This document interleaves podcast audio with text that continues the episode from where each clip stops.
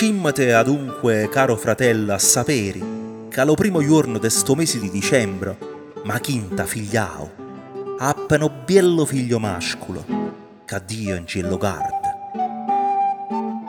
Ecco, questa lingua napoletana delle origini, una delle prime attestazioni, viene da un non napoletano. È una lettera. Porta la firma di Iannetta di Parisse, nello Giorno de San Daniello, informa il destinatario franceschino dei Bardi, residente a Gaeta, di essere diventato padre. La sua amante Machinta ha partorito un bel maschietto. Ma Iannetta è uno pseudonimo. La lettera è stata scritta da Giovanni Boccaccio, che a Napoli era arrivato da quattordicenne.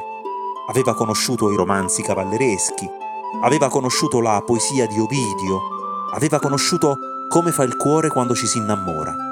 Boccaccio racconta che nella basilica di San Lorenzo Maggiore ha visto per la prima volta la sua fiammetta. Forse una donna inventata, forse reale, forse una figlia illegittima del re Roberto d'Angiò, nella Napoli del Trecento, che avrebbe attirato pure Giotto e Petrarca. La certezza è che Boccaccio trova Napoli festosa, città lieta, pacifica, abbondevole e magnifica, dice. Viene da Certaldo, al centro della Val d'Elsa, una valle bagnata da un affluente dell'Arno. E Napoli si sa, quando si sente amata, ricambia, si concede, adora, per una specie di carenza d'affetto. Da Certaldo viene adesso anche Luciano Spalletti, l'allenatore della squadra di calcio. Ora, diciamolo, a Napoli Boccaccio trovò la propria strada, infilò il suo amore per la città anche nel Decamerone, ma onestamente, senza offesa, uno scudetto Boccaccio non l'ha fatto vincere.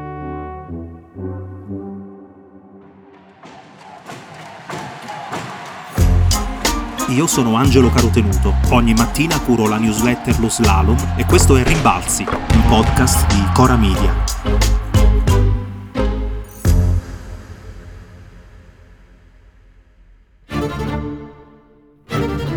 È anche per questo che siamo scelti a giocare nel Napoli, insomma, ecco, quello che si diceva prima, non, non bisogna fare pensieri, io devo sempre farmi trovare pronto, devo avere sempre fame, a fame non, non te ne suona.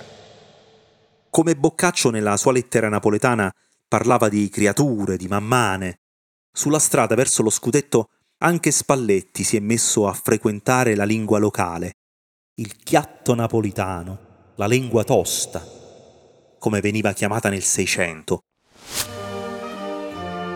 quando inizia a essere celebrata come una specialità esclusiva, un patrimonio d'espressioni che rivaleggia con la varietà toscana e che ha un tratto sociale preciso, attraversa i ceti, unisce le classi.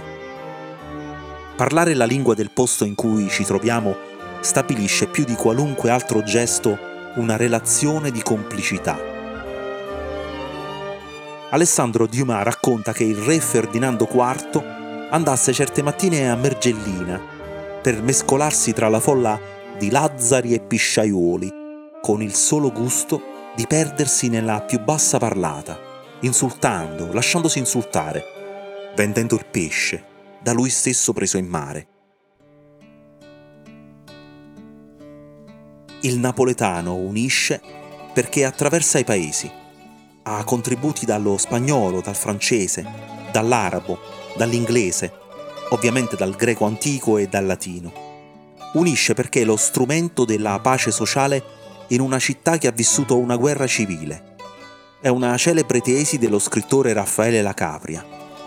Dopo i moti per la Repubblica del 1799, la borghesia avrebbe avuto terrore della plebe che le aveva tagliato la testa e annientato il tentativo. Per ripristinare allora l'armonia perduta, le due fazioni avrebbero firmato una tregua cercando un terreno comune. Così è nata la napoletanità, fatta di un dialetto dolce, artificiale, convenuto, col quale intonare canzoni d'anime e core, di soldate innamorate.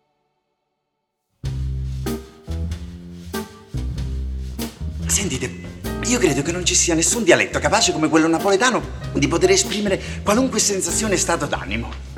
Frocole a tenne. Lascia che il mondo caschi e non te ne dare per inteso. I so pazzo per dialetto nostro. Questo è un brano dalla commedia Mia famiglia di Edoardo. Quando di mezzo c'è l'arte tutto è più immediato, naturale. I testi teatrali di De Filippo sono nel canone di attrici e attori di ogni parte del mondo. Sono state delle meravigliose Filumena Marturano sia la marchigiana Valeria Moriconi sia la milanese Mariangela Melato. Mina ha inciso tre album di sole canzoni in napoletano.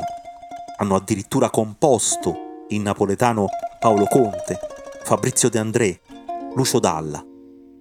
A proposito di Caruso, nel suo libro I Napoletani, lo scrittore Francesco Durante ha detto che in fondo quel che conta è l'agnizione della napoletanità. Una catena non scioglie davvero sangue in te e vena, non può, non lo fa. Ma la canzone di Dalla evoca in maniera efficace la tradizione, la simbologia, un patrimonio. Cita Te voglio bene assai e decide in cella buia. Insomma, sembra vera, credibile, raggiunge il suo scopo, che è rendere omaggio, manifestare un amore. E Napoli non aspetta altro.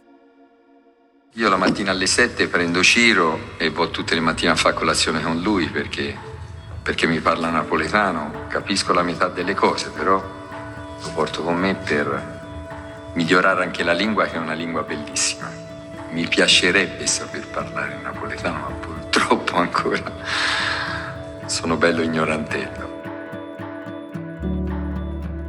Quando sono arrivati gli altri due scudetti nella storia del calcio a Napoli, le attenzioni e le narrazioni erano soprattutto diegocentriche.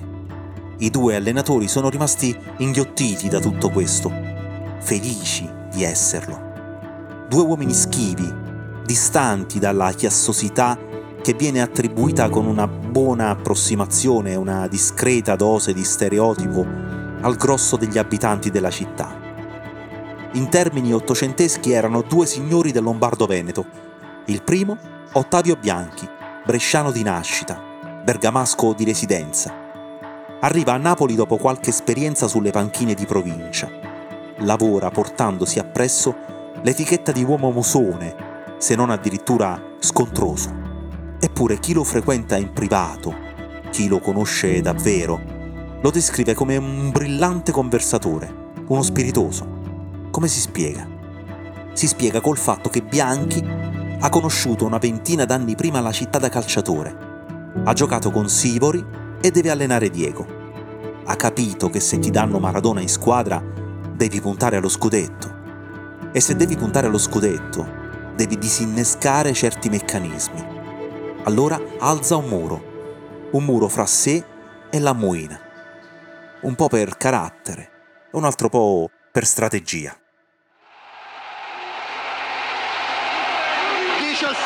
47, 10 maggio, Napoli campione d'Italia Bianchi, Napoli campione d'Italia.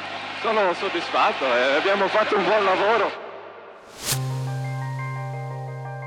C'è uno scudetto storico, una città impazzita e lui dice abbiamo fatto un buon lavoro.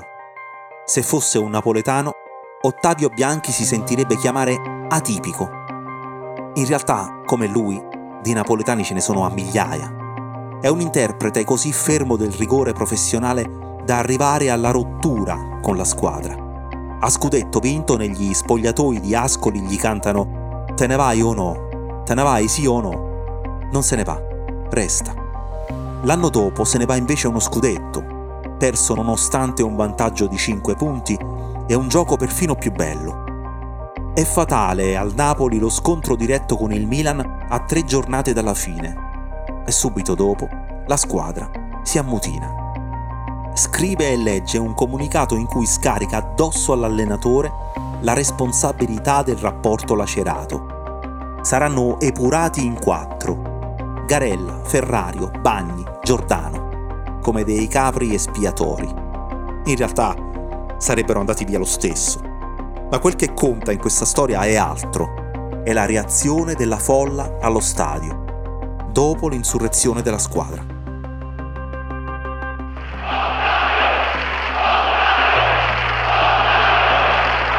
Dieci minuti è sembrato che gli avversari fossero i giocatori in maglia azzurra. Applausi per i bianchi, fischi e parolacce per gli altri. Qui la faccenda allora si complica, perché Napoli ama chi parla la sua lingua, chi canta le sue canzoni, disegna murales eterni per il genio ribelle di Maradona. E allora perché si schiera dalla parte dell'antipatico Bianchi? Perché alla fine la città sa riconoscere e distinguere la serietà di chi si propone come inflessibile, l'amante silenzioso che è stato Bianchi, senza l'urgenza di mettere in piazza il sentimento. Il secondo dei due allenatori campioni d'Italia è stato Albertino Bigon, veneto di Padova. Anche lui ha fatto un passaggio da calciatore più breve, un anno solo, ma sa dove sta andando quando Ferlaino gli affida la panchina. Inoltre sa che sta mettendo piede nello spogliatoio che piano piano aveva consumato il suo predecessore. Allenta le briglie allora. Anziché essere padre, fa il fratello maggiore. È la missione che gli viene affidata. È la nave che conduce in porto.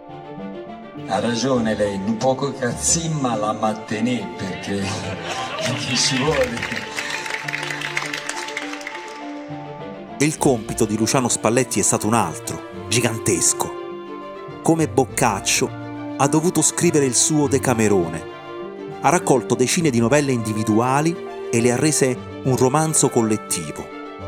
Lui un Diego non ce l'ha avuto, se non come l'ombra sovrannaturale che ha accompagnato il Napoli per trent'anni. Non ha neppure avuto un simil Diego nel suo gruppo. Quando l'estate scorsa sono partiti tutti i leader della squadra, sembrava un ridimensionamento, la fine di un ciclo. Si sono allontanati tutti insieme, i capi dello spogliatoio. Insigne, Mertens, Koulibaly. Anche loro cantavano in napoletano. Anche loro avevano costruito una relazione con la folla di palpiti e battiti. Spalletti ha fatto senza di loro, sia tecnicamente, cambiando pelle a Osimen, dando efficacia agli svolazzi di Kvaraschelia, recuperando il regista Lobotka, rendendo insuperabile il difensore Kim. Ma ha dovuto soprattutto ricostruire un clima, un umore lacerato, un carattere comune. Ha potuto farlo a modo suo, senza più scontri, come gli erano toccati a Roma e all'Inter, con Totti e con Icardi ha potuto farlo lavorando sulla crescita dei giovani, di chi si è affidato, e l'ha fatto cercando una lingua comune alla città, con l'accento di Benigni che parla contro Isi.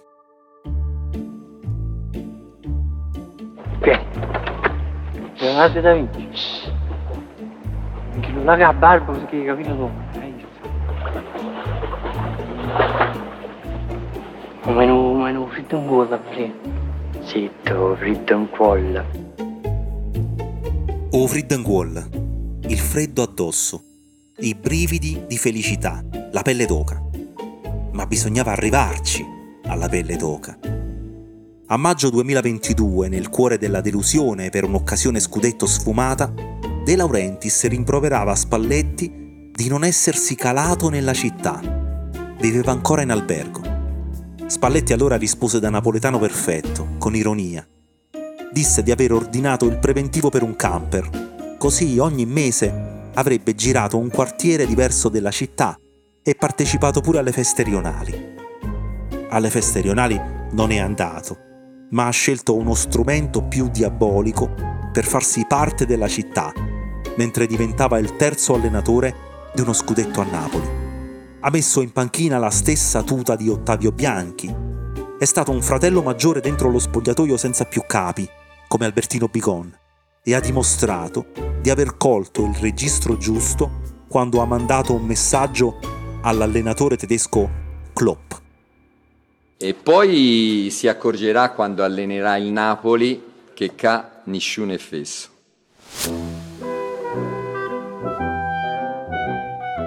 Il registro giusto è stato quello dell'arguzia, che è toscana e napoletana, con due declinazioni diverse, ma in sintonia. Il registro dei personaggi di Boccaccio, l'altro grande amore di Certaldo, ma uno scudetto, senza offesa. Boccaccio non l'ha portato.